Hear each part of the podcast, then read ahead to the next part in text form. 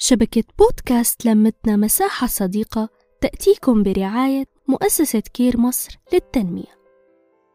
إذا أردت أن تعيش حياة سعيدة فاربطها بهدف وليس بأشخاص أو أشياء.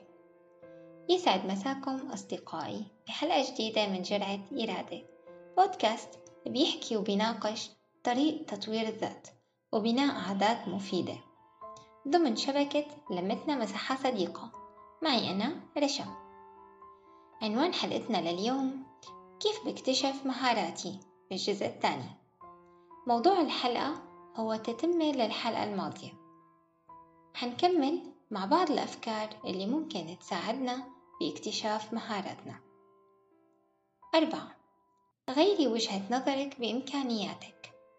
ممكن تقولي لحالك أحيانا إنه ما رح أقدر أعمل هالشي أو غيره. وتحسي إنه تعقدت الأمور كتير وصارت فوق طاقتك. بس نحنا لما نحط ببالنا إنه بنقدر نحل المشكلة رح نتفاجأ بالحلول اللي رح نلاقيها وما كانت تخطر بالنا. بس لمجرد إنه بعتنا رسالة لعقلنا إنه أنا بقدر. أحيانا هاي المشاكل بتحطنا تحت ضغط هائل وهذا الضغط بيساعدنا إنه نكتشف قدراتنا وإمكانياتنا. وبالنهاية رح نتفاجأ بالأشياء اللي عملناها وما كنا نتصور أبدا إنه بنقدر نعملها.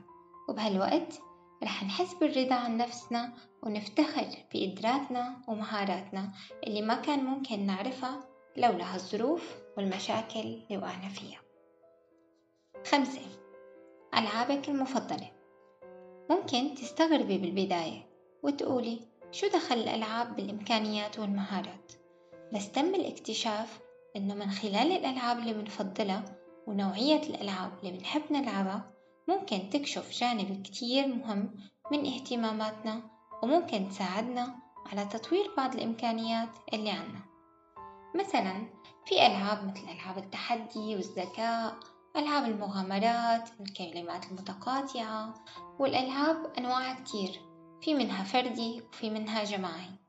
ممكن تكون لعبتك المفضلة مثلا هي كرة القدم. فأنتي إما بتحبي الرياضة أو الألعاب الجماعية وروح الفريق. ستة اسألي الأشخاص المقربين منك.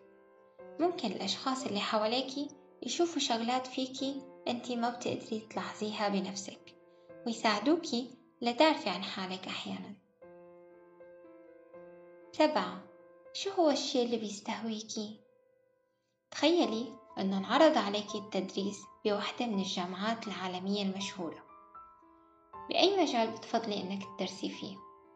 هل هو المحاسبة أو التخطيط أو الإعلام أو ريادة الأعمال أو أو أو بعد ما تحددي شو هو التخصص اللي بتفضلي إنك تدرسي فيه رح تلاقي حالك لا إراديا عم تنجذبي تجاه اهتماماتك وإمكانياتك وقدراتك. ثمانية وهي آخر فكرة وأهم فكرة. كوني فضولية. إنه نكون فضوليين تجاه المعرفة أبدا مو شي سلبي. بالعكس هو شي إيجابي كتير.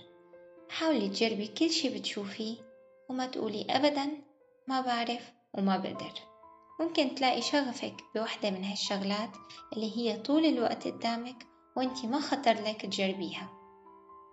خليكي جريئة وخليكي فضولية وتعرفي على كل شي بتلاقيه قدامك وجربيه. بس لتأثبتي لحالك وحالك فقط إنك بتقدري. يا رب كلكم تقدروا تكتشفوا مهاراتكم وتوصلوها للقمة. انطروني بحلقات جديدة بإذن الله. كانت معكم رشا وجرات إرادة. باي باي. نحكي نتشارك نتواصل.